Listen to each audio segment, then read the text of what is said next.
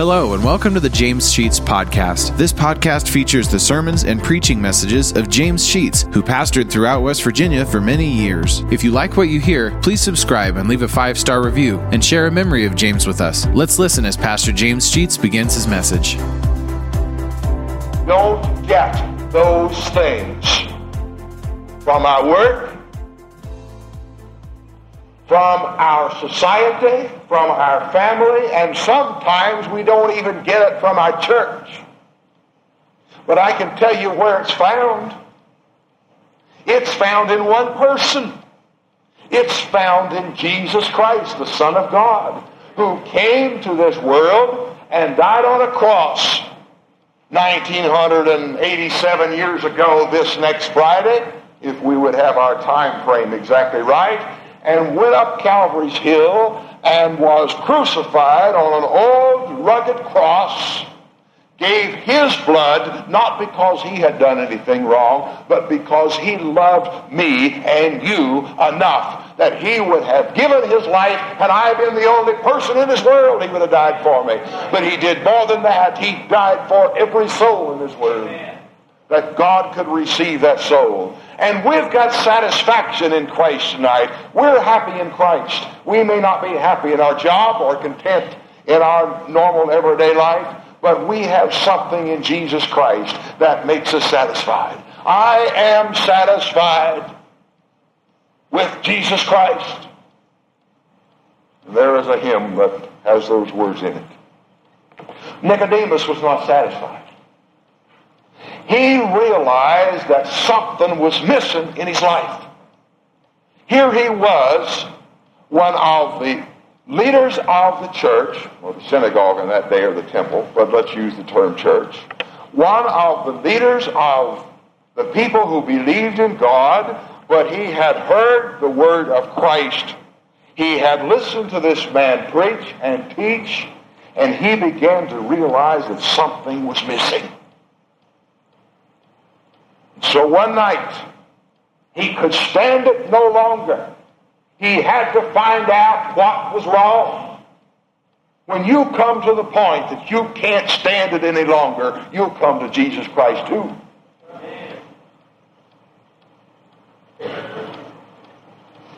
You've been there, haven't you? Some of you. When the Lord gets you to the point that you have no other way to turn, you'll turn to Jesus Christ. You'll resist for years, maybe. You'll say, I don't want anything to do with that gospel they preach up there at the Olive Branch Missionary Baptist Church. I don't want to listen to all of that singing. I don't want to see all of those tears flow. I don't want to see and hear shouts from some people of the congregation. Uh, that's nonsense. But listen, the day will come when you will get the message or you will reap the results of your sin. We proclaim Jesus Christ and Him crucified for the sin of the world. And there are some people in this congregation tonight who, in the last few days, are New Testaments to that fact. We're praying there'll be some more tonight. And as the days go on in this church, this church is a soul saving station because, first of all, we love Jesus Christ. And secondly, because we love each other because he loved us. And we're going to proclaim that not just during six days of revival or seven. We're going to proclaim it each day of our life. Are we not? We're not going to stay on that top of that mountain. We're going down in the valley. But we knew there was a day in our life when we knew something was wrong and we weren't satisfied, and we found satisfaction in Jesus Christ. If you're not satisfied with your life spiritually tonight, You'll find that satisfaction at the foot of the cross. Nicodemus had to come one night. I think he came in the middle of the night. I think he got so bad he couldn't stand it any longer. He got out of his bed and he sought out the Lord. It says at night, it doesn't tell us what time of the night. And he came to the Lord.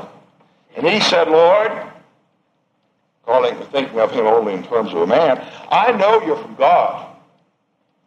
Because nobody could do the things you've done unless God has sent him. Let me tell you, I know that too. I know the Lord Jesus Christ came from God. Because there is no other person in this world has ever known that loved me enough to die for my sins. And I'm saved tonight, not because of what I did. I'm saved tonight because of what Jesus Christ did.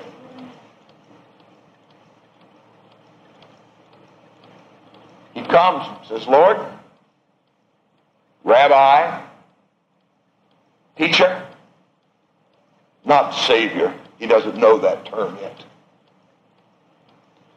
You've got to be from God because nobody can do the things that you're doing unless God sent him.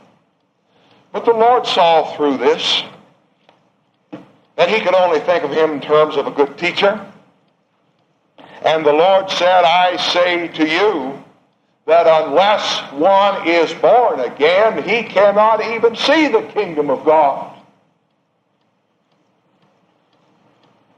Born again? What does that mean? We have been preaching born again salvation for a long, long time. One is not born into the kingdom of God by all kinds of mechanics that sometimes we see churches preach to say so many Hail Marys or to, to say a, a liturgy of some sort or go through some mechanical method. We preach that salvation comes by a new birth. You've got to be born again. And Nicodemus didn't understand this, and so as many people do not understand it. And I'll tell you, you won't understand it until it happens. And then it'll begin to make some sense. Then you can begin to understand what the Lord was talking about when he said you've got to be born again. So Nicodemus said, I don't understand this. You mean to tell me that a man can enter his mother's womb again and be born the second time? Go back as a little baby, back to a fetus, and have the whole process over? Physically? No, that wasn't what Jesus was talking about. Now look in verse 5. He says, Truly, truly, I say to you, unless one is born of water and of the Spirit, he cannot enter the kingdom of God. There are churches who misinterpret this. There are many people, and you've heard them, and maybe you believe this yourself. If you do, I want you to notice really what the scripture is saying here. Many people think that this means you've got to be born of baptism. You've got to undergo the waters of baptism to be saved. Now, carefully look at that and see if that really is what that says. Born of water and of the Spirit, he cannot enter the kingdom of God unless he's born of water and the Spirit. Go back to the down now to the sixth verse and notice the parallel that he gives that explains it so easily. That which is born of the flesh is flesh, and that which is born of the Spirit is spirit. Of course, he's talking about uh, the parallel between a physical birth and a spiritual birth. A physical birth is a birth of water. We all know that who, who have studied any kind of anatomy. When the water breaks, the baby's coming. Right? We have known that. It is a physical birth. He who is born physically will die physically, but he who is born spiritually will never die spiritually because he has eternal life. That which is of the Spirit is Spirit, and the Spirit doesn't cease. We talk about physical death. And we all physically die. But listen, if you're born again, you don't have another death. But if you are not born again, you're going to die the second time.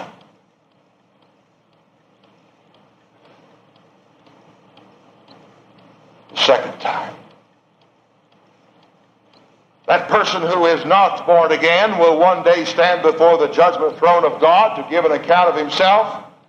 And the question is going to be, Why are you a Christian or are you not? Have you been born again? And there's going to be no evidence of that second birth. And without a second birth, there is no eternal salvation. But with a second birth, one is a Christian, one is saved, one is God's child. Now he says, Don't marvel that I say you must be born again. What he's saying is, don't get hung up on saying, I don't understand that. In verse 8, he said, I can explain to you the wind. The wind comes from here and goes to there, but I don't understand that.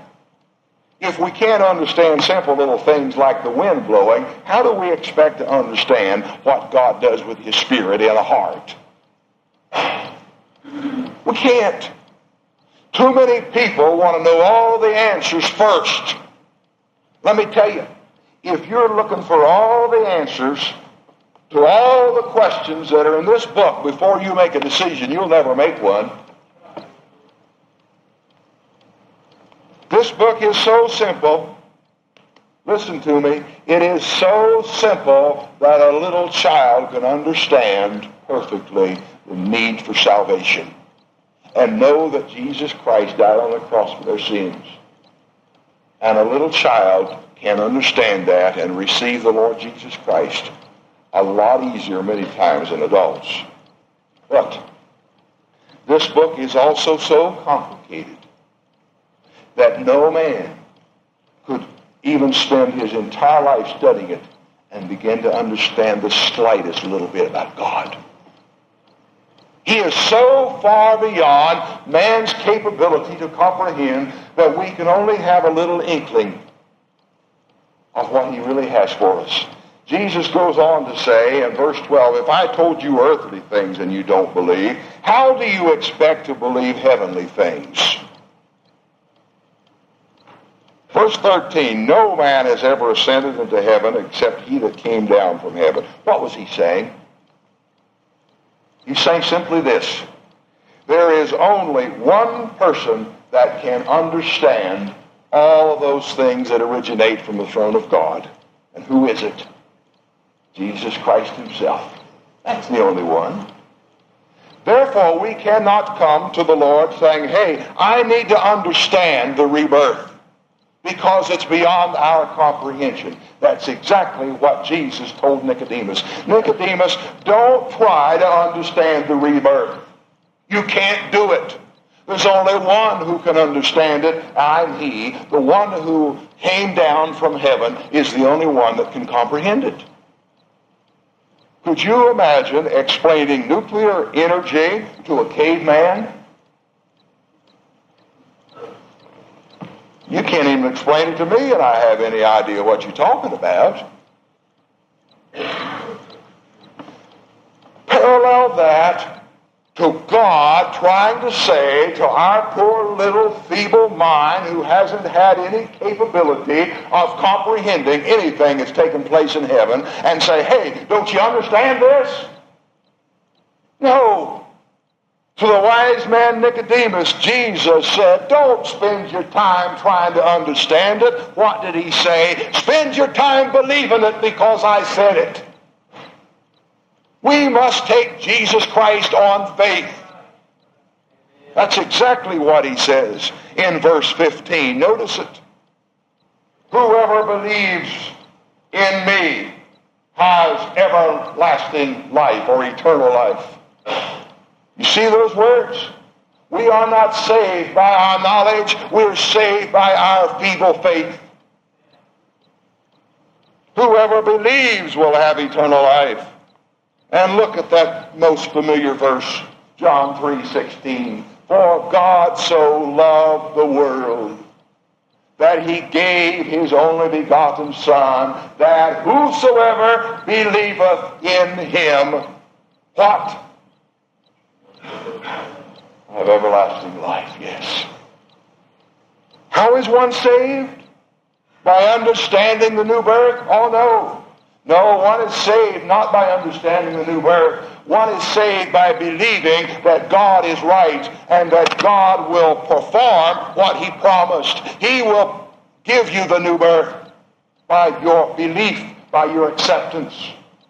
Remember the man who came to Jesus and asked for some healing for his uh, child, and Jesus said, I will if you believe. And the man said, Lord, I believe, but help my unbelief. It wasn't very strong, but he was going to hold on to what little bit he had.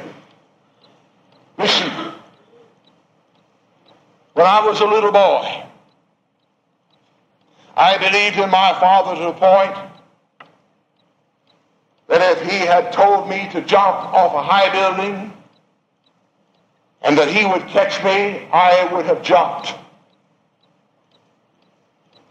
A father needs to have the confidence of his child because he has demonstrated that he is always faithful. You men who are parents need to instill enough confidence in your children that they will do what you say because you say it. We folk need to have enough faith in God Almighty who made this world and who gave his son to die on the cross of Calvary that if he says, I will give you a new birth, we ought to take it just because he promised it to us. Faith, belief, not works, not acts, not something I do, not something even I understand. I just do not understand the new birth. And I'm glad I don't have to. The Lord told me I don't have to understand it. He told me right here in, in the words of Nicodemus. Nicodemus, you can't understand this. Nobody can. Just believe it. Take it on faith. And that's the thing I'm asking you to do tonight. I never even picked up my notes. I forgot I had them. I don't know if there's anything I was going to cover in those notes that I didn't or not. We'll forget it now. Too late. Uh, listen, if you have not accepted Jesus Christ as your Lord and Savior, we're not saying that you ought to understand. Not at all. Matter of fact, we're telling you you can't understand. That's what the Scripture says. We're just asking you to accept Him in faith and let Him do it. Those of you in the last few days who, who took that step can testify to that fact. Some of you had some terrible time making up your mind to do that, didn't you? Until finally you took that first step. You did it on faith, not upon what you knew, not upon what you were capable of. You just said, Lord Jesus, I don't understand, but I'm going to accept it on faith. I can understand that much. On faith. I'm going to let you do it. And somehow, something happened. Something happened. A heart was melted. That old hardness that you've been demonstrating was gone and the soil was fertile. And you simply said, Yes, I'll take you on faith. Lord, you're going to have to help me because I don't have too much of it. I saw those tears roll down your cheeks as you felt the love of God come into your heart. You know what it was. Those of you who have not had that experience yet, you can have it. But only one way. Only in one way. Thank you for listening to today's message. If you like what you hear, hit the subscribe button. You'll receive automatic notifications and downloads when a new message is added to the podcast. Also, please leave a five star review and take the opportunity to share stories, memories, and appreciation for James Sheets and how God used him to impact your life. If you'd like to know why and how this podcast got started, check out our first episode. Lastly, if you want to donate to help offset the cost of operating this podcast, you'll find a link to our PayPal account in the podcast description and email us at james.com sheets.podcast at gmail.com. Thank you for listening, and remember to trust in God for today and for all of your tomorrows.